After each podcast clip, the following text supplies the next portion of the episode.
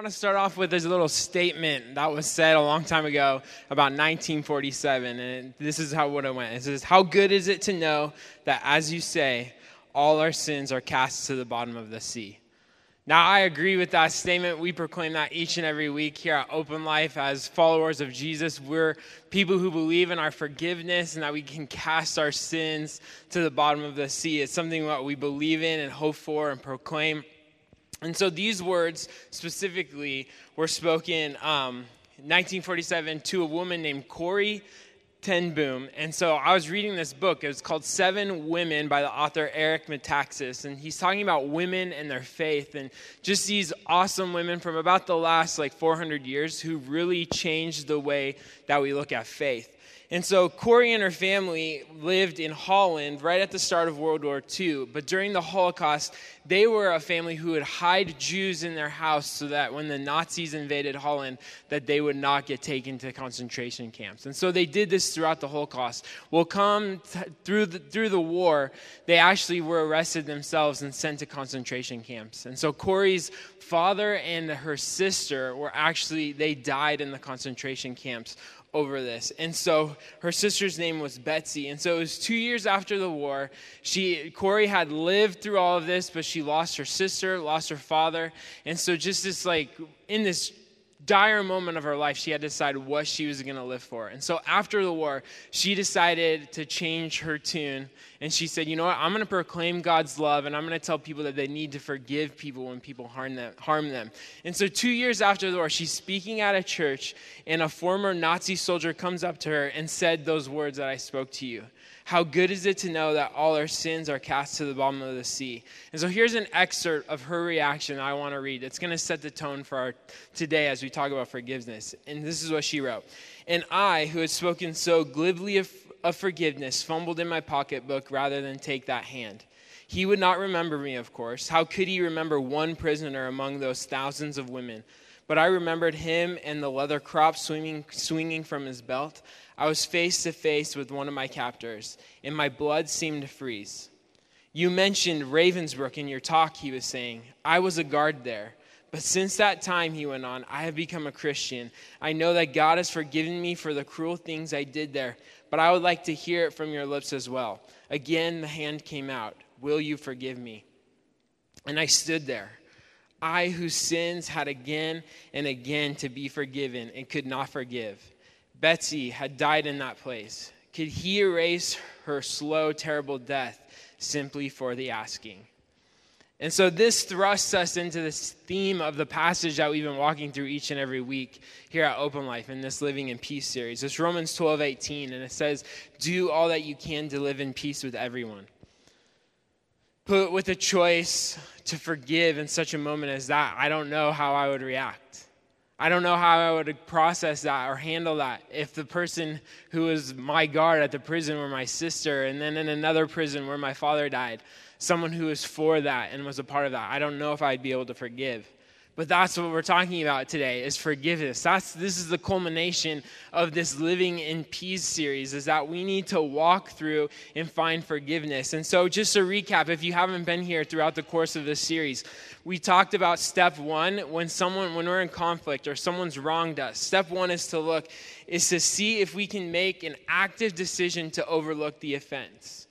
And if we can't, step two is to glorify God by owning 100% of any part of the part of the conflict that I might have in my own life.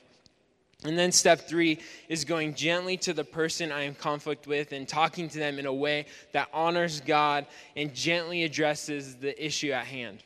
And so the step four is what we're talking about today. It's all about forgiveness. How do we come to an agreement and how do we really like bring our restoration to our relationship. And so, forgiveness is how we open up the possibility of finding reconciliation with the one who is opposing us. And forgiveness is more than just solving a problem, it's about repairing a relationship with those who may have hurt us deeply, may have wounded us. And in the, the instance that I talked about right at the beginning here, even when we think people are the cause of our death of our loved ones, there can still be forgiveness in those moments. on one hand, it's how we get on with our lives when we're dealing with hurt, when we're dealing with pain. But on the other, it's how we're going to create peace and look to the future when, we're, when we face situations in our lives where we have to forgive. Jesus emphasized reconciliation in Matthew 5 23 through 24. He says this when we're like, when he's talking about bringing praise and worship and offerings at the temple. He says, So if you are presenting a sacrifice at the altar in the temple and you suddenly remember that someone has something against you, leave your sacrifice there at the altar. Go and be reconciled to that person. Then come and offer your, offer your sacrifice to God. And so, what if we took Jesus seriously when he told us that? What if we took him at his word and actually thought, you know, I need to actually go to someone who I know is mad at me before I come in and give praise to God or offer my finances to God like we do here at Open Life?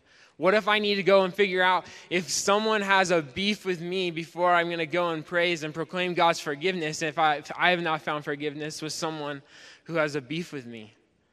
This is the problem. Sometimes we look at things that Jesus says in Scripture and we say, That's a great idea, Jesus, totally awesome. We go and praise, but then it doesn't affect the rest of our lives the rest of the week. And so it's easy to read that and think it only is an idea, something to aspire to, but not something that I'm actually going to live with in my own life. But what if we, here at Open Life, were people, followers of Jesus, who said, You know what? I'm actually going to learn what it means to be at peace with one another, and I'm going to let it dictate the decisions I make, the way that I process harm that comes onto me, and the goal that I want in response to those things. And so, the big idea today is that forgiveness is the key to repairing relationships. And so, a starting point for forgiveness is to understand that all we have been forgiven for from God. This is where we have to start is we have to understand that forgiveness comes from God first. That I go to Him and repent of my sin and He forgives me. And I need to understand what that means because only then, and as we've been processing through this series, I begin to just think about what forgiveness means and that the only way I can understand forgiveness is because I know that God has forgiven me. If not for God's forgiveness for me, why would I even need to for, find forgiveness with someone else? And so it comes back to uh, the diagram on the screen that we've been going back to. And I just want to kind of point some things out really quick. I think it will be on here unless I forgot to put it in the slide deck. There it is. Perfect. Um, but so this is what we call the slippery slope. And so on the far left, we have escape responses. We call this peace faking. And then on the right, we have attack responses. And we call this peace breaking. And so in the middle is this kind of plan we've been talking about, the, the four G's. So today we're on get together, but we talked about go higher, get real, gently engage. And so today we're talking about forgiveness. But so many times we assume that forgiveness means sweeping it under the rug. That when we're wrong, we know we're just going to sweep it under the rug and we're going to say this. We oftentimes say this when we're talking to someone, you know, it's okay, I forgive you. And so sometimes I think we need to understand that when someone wrongs us, it's actually not okay. When someone wrongs us, that's never okay. But so many times we think that forgiveness means that we're justifying their actions. We say, you know what, that's okay, I forgive you. When we actually need to understand that what happened was wrong, and forgiveness is now an action that we're going to walk into and really make some reconciliation happen versus just saying that we're doing. And so when we do that, when we say, it's okay, I forgive you, and then when we just sweep it under the rug, this is peace faking. This is just making it look like we've forgiven them, when we actually haven't let it take root in our hearts. But on the other hand, sometimes when something's wrong us, we get say, you know, it's okay, I forgive you. And then we cut that person out of our lives and we're actually like violent with our emotions and our words, maybe to them or to people around us who want to hear our story.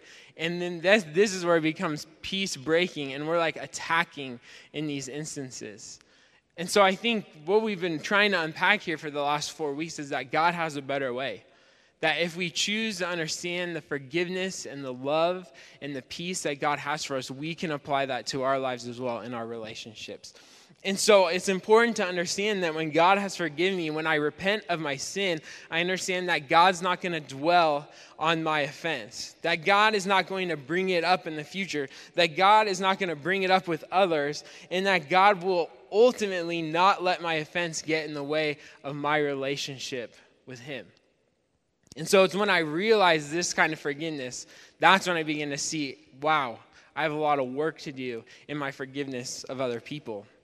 But this is the call and the command that we're given in scripture.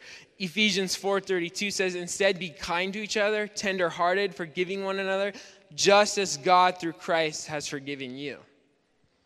Colossians 3:13 make allowance for each other's faults and forgive anyone who offends you. Remember the Lord forgave you, so you must forgive others. We have been forgiven of so much. We need to forgive others. And so, as people, we shout and proclaim of God's forgiveness all the time. Here at Open Life, this is what we're all about: is that anyone can come into a relationship with Jesus if we repent of our sin. God is faithful to forgive us. And it's even how we pray, how we were taught by Jesus. Matthew 6 12, as Jesus is teaching on how we are to pray, he says, And forgive us our sins as we have forgiven those who sin against us. This is supposed to be part of our daily prayers to continually go before God and say, God, I know you've forgiven me. Help me forgive other people. And so, if the forgiveness that we gave other people was the same forgiveness that we received from God, how would our view of God change? If we forgave people in the way that God loves us, the world would change.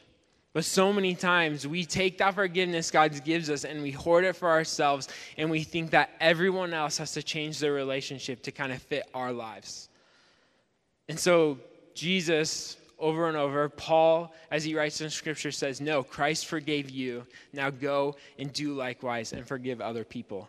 And so today, our first question is What is forgiveness? To understand what forgiveness is, it helps to see what it isn't. And so this is a list from Ken Sande's book. We've referred to it over and over over the past few weeks. It's um, I forget what it's called. Resolving Everyday Conflict is the name of the book. And so if you want to go more in depth and hear more specific examples of all these things, I encourage you. It's a great reading to add to your reading list or you know your devotions. Really short book, but to understand, we have to understand what forgiveness isn't. And so the first thing we want to look at is that forgiveness isn't a feeling, it's an act of the will. And just think about all the times that you've been wrong before. Think about all the times you've been in an argument with someone where someone's come against you. When is you really want to forgive them? You may have wanted peace, but so many times we don't want to do the work of forgiveness. Forgiveness isn't a feeling, it's an act of the will. We have to actually choose to forgive. We actually have to figure out what's going wrong in our relationship. And just like we've been talking about the last few weeks, you have to make specific actions in order to forgive someone. Forgiveness isn't forgetting. And in, in Isaiah, and this is important to understand because so many times we always say, what do we say? Forgive and forget because we think this is how God kind of explains it and how he tells us to do it. But in Isaiah, there's a verse that God says, He doesn't say, I will forget your sins. He will say, I will never, I will not remember your sins. And so it's really important to know the difference. I forget my keys all the time. I'm trying to go places and I have to go search my house, excuse me, every pants pocket, every crack in the couch to try and find my keys something that I know I have, I forget where it is.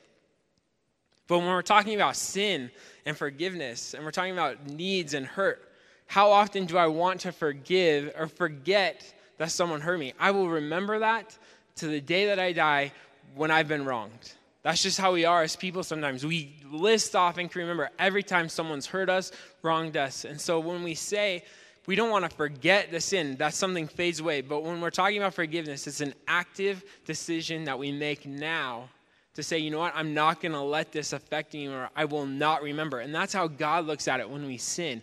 When we repent of our sin, He's saying, I'm not just going to forget this after a time. He's saying, I will not remember this. That's the extent of His forgiveness and His grace for us. But forgiveness isn't excusing. And so when we hurt others, it's never okay. And something really important to understand is when we sin against God, it's never okay. Just because we're talking about forgiveness doesn't make it okay. God covers it, He makes allowance for it, not so that we can keep doing it, but so that He can say, You are forgiven, you are free from the sin.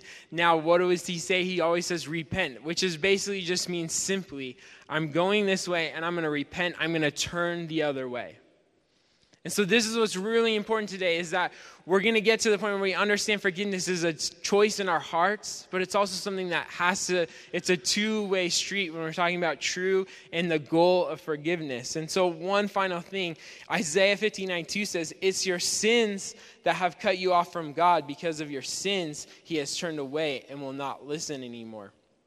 And this is really important. The very act of forgiveness means something was wrong and inexcusable but we are going to do something about it. And so this is really hard sometimes in our relationships with God. We think, you know, I've sinned. How could God ever love me?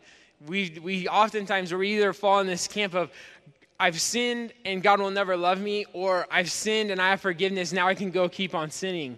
Wherein God would say, You've, you've sinned. I forgive you. Now repent and turn the other way. And so, it, what is forgiveness? Forgiveness is a hard it's a difficult, and let's be honest, it's not a normal decision in our today, our world right now.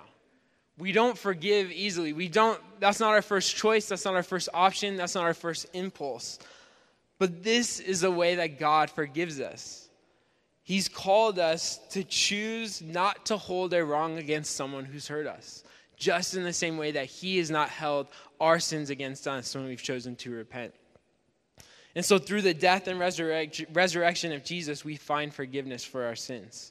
When we repent of our sins, God forgives us. He releases us from the penalty of being separated from Him forever. And so, when we forgive others, the ultimate goal is likewise that we would release others from the penalty of relationship with us. And so, think about all of the times that maybe a family member, a coworker, a friend, a loved one, whoever it might be, has wronged you and in the past, and do you have a relationship with that person anymore? And so, like, this is, can be really serious stuff. In my family, there was a time where I didn't even know I had an uncle because of some th- issues that had happened in my family until forgiveness was chosen and actively taken place in the lives of my family members. And then the joy that has come from that is amazing. And so for you, you might have things in your life. Maybe it's not something as drastic as a lost family member that you've just cut off from the family, but maybe it's like a coworker that you just can't get along with and it's hurting your job, your future because you cannot come to grips with forgiving someone. Or maybe you're in the wrong and you haven't found forgiveness with them. And so this has so many real world applications and implications, but we don't often let it take fully root. We're, we're better at just, you know, I forgive you, it's okay, and then letting our lives not find freedom. And so, question number two is what are the components of forgiveness? The first component of forgiveness is the decision we make in our heart to forgive, it's a heart component. So when someone has wronged us and we can't overlook it, when we've owned our part in it, like we've been talking about, and when we've brought it to their attention, we need to come to the point where we say in our heart, as much as it be, depends on me, I'm going to forgive this person.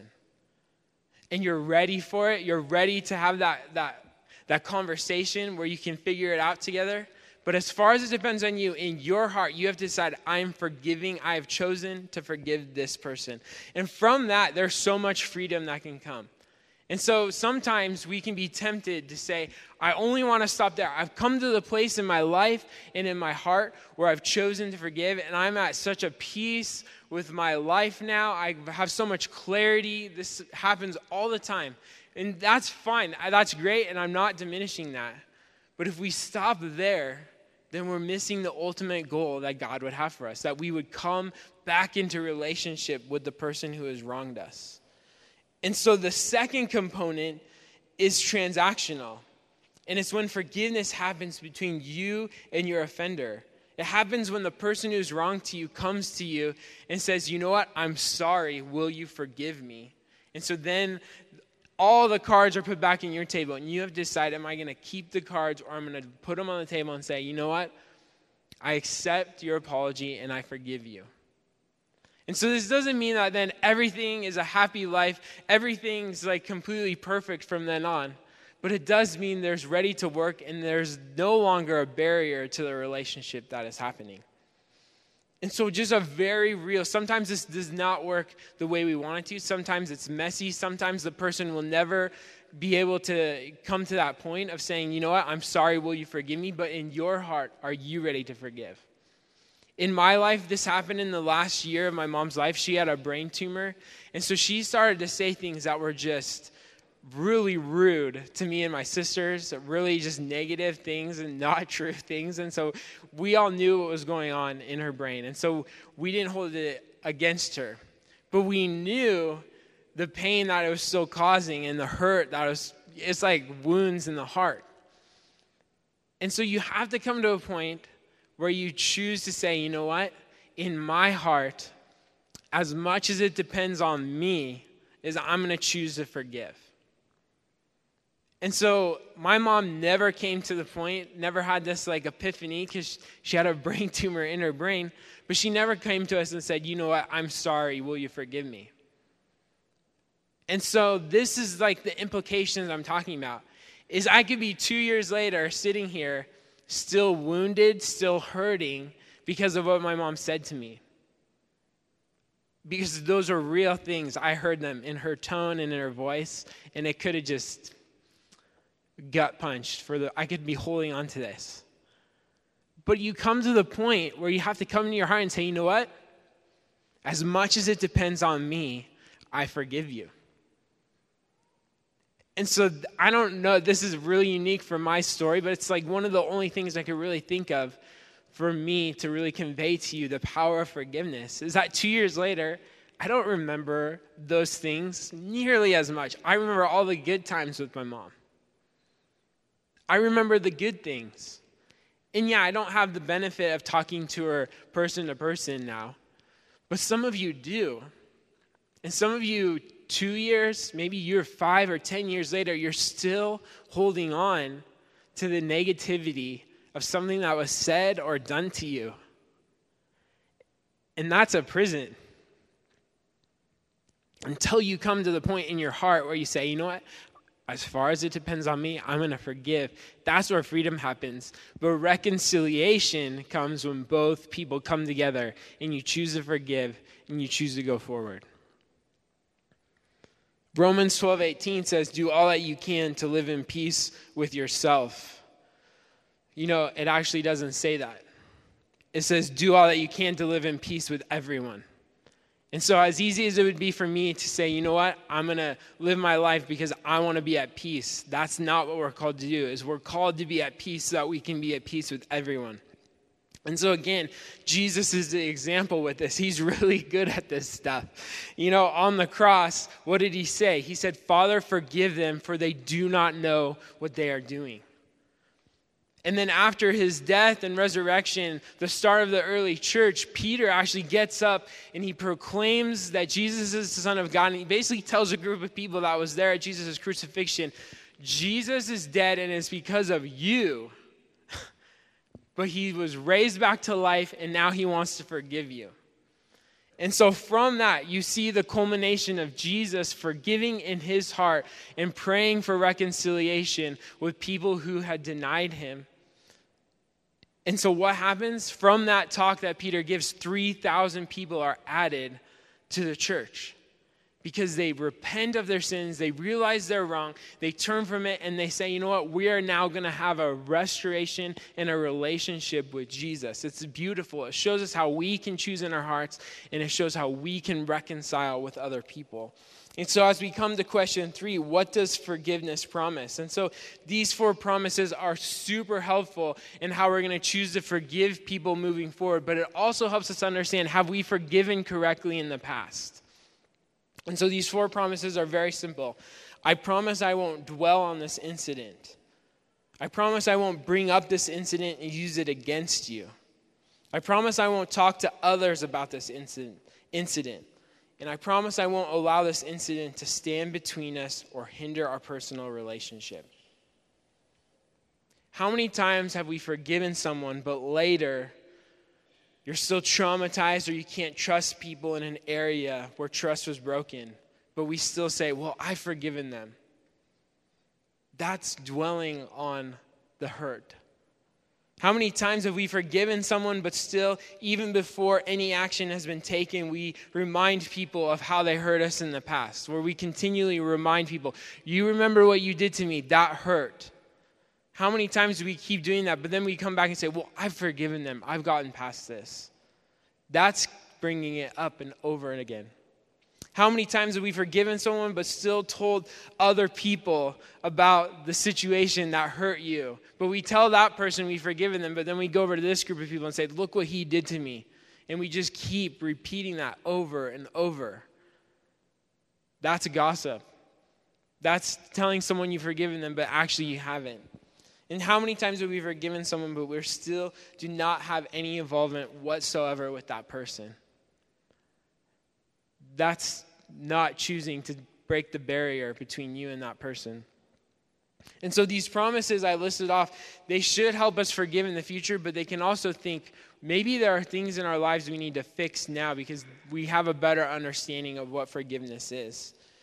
And so these things the thing the things we have to actually think about though like to be like to give you a little bit of a caveat this isn't a foolproof plan. There are situations when we're talking about legal statutes and areas of abuse and where there's the potential for continued harm we still have to understand that reconciliation can still happen but still consequences exist for things that were happening. And so forgiveness doesn't mean an absence of consequences. And so sometimes uh, forgiveness leads us right into the consequences that we have to face for the things that happen. Maybe it's something we did or someone someone did to us, and there's real consequences that result from that. And so, a little lighter example of this, but children and parents with discipline.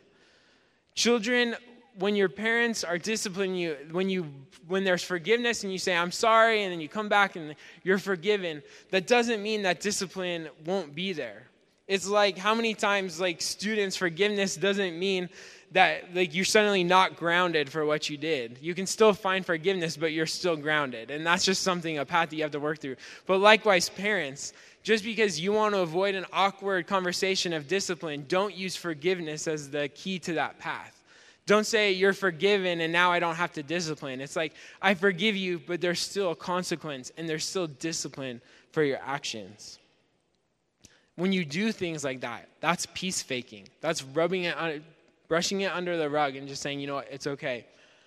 So forgiveness will free us. It will free our offender, but sometimes it'll cost us something when we that we didn't realize. Maybe you don't get to go to court, or maybe you don't get your pound of flesh from the person that's wronged you. Maybe we won't feel that justice is served the way that we wanted at the beginning because we know that God is the ultimate judge, that God's the one who brings true justice. And so, my hope, though, is that in a couple days, in a week, in a year, in two years, five years, ten years, you're able to look back and you say, you know what? I didn't hold on to that. I didn't force myself into a prison of hurt and of wonder and of longing for something that was never going to happen because I chose to forgive in a moment and my life has changed drastically since then. And so, this forgiveness will never be learned just by reading a how to, or even if you just listen to these talks and you walk through them, you're not going to suddenly be an expert in forgiveness. It's when we take what we've heard, what we read in Scripture, and what we begin to apply in our lives and begin to practice out. Is are we going to be people of forgiveness? Are we going to be people that, when we're wronged, we've learned to create the instinct in our lives to say, you know what, this doesn't feel good. I understand this is not a feeling, but I want to forgive because I want God to forgive me every time I come to Him and say, God, will you please forgive me? We expect it from God, but often we don't expect it from ourselves to give to other people. And so today, maybe the thing that we need to settle on is we need to understand and realize what God's forgiveness for us has meant. That we just had, a, if we just took an inventory of our lives and said, you know what, God, you have forgiven me of so much. I hope our love would increase for Him and ultimately our love for other people. And so today, our action point is simply this is to ask God to help you forgive.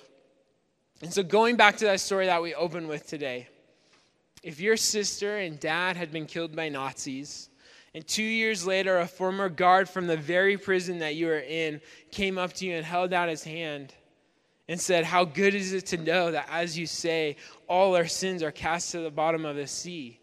What would your response be? And so she goes on as you read the story, and she says, Standing there before the former SS man, Corrie remembered that forgiveness is an act of the will, not an emotion. Jesus, help me, she prayed. I can lift my hand, I can do that much. You supply the feeling. So Corrie thrust out her hand. And it says, And as I did, an incredible thing took place. The current started in my shoulder, raced down my arm, sprang into our joined hands, and then this healing warmth seemed to flood my whole being, bringing tears to my eyes. I forgive you, brother, with all my heart. For a long moment, we grasped each other's hands, the former guard and the former prisoner. I had never known God's love so intensely as I did then. But even so, I realized it was not my love I had tried, and it did not have the power. It was the power of the Holy Spirit. And so today, maybe your prayer in regards to understanding forgiveness is to simply say, Jesus, help me. Ask God to help you forgive. And so I don't know what your specific, situation is. I don't know if you have a need that's coming up in your family, that you have been wronged at work, Maybe it's something financial, someone's really wronged you. But my hope and my prayer is that you would ask God to help you forgive. That you would choose even today on, what is this, June 10th, that today would be the day. You know what? Today is the day I chose to forgive. I got out of my prison of unforgiveness. And it doesn't even mean that that's going to be reconciled the way that we want it to. That's the goal. But as far as it is me, I'm going to bring peace in this situation. And you know, it's the week before Father's Day, and sometimes relationships with our fathers can be messed up and messy. And so I just pray if you have family situations, that this would be a week of forgiveness and love and restoration. But would we believe that today? Would we ask God to help us forgive? God, I just come before you today and I just pray, Lord, that you would just meet us in this place, God. You know each and every situation. You know our heart. You know our hurts. You know the things that we're walking through and the things that we're trying to figure out. And I just ask, Lord, that you would just. Um, touch our hearts, God, and just show us how to forgive. Show us those practical steps that we can walk in and believe in, God. And so I just pray, Lord, that you would do that in our hearts, that we would see the people's faces in their eyes, and God, and in our hearts, we would choose to forgive because we've been forgiven of so much.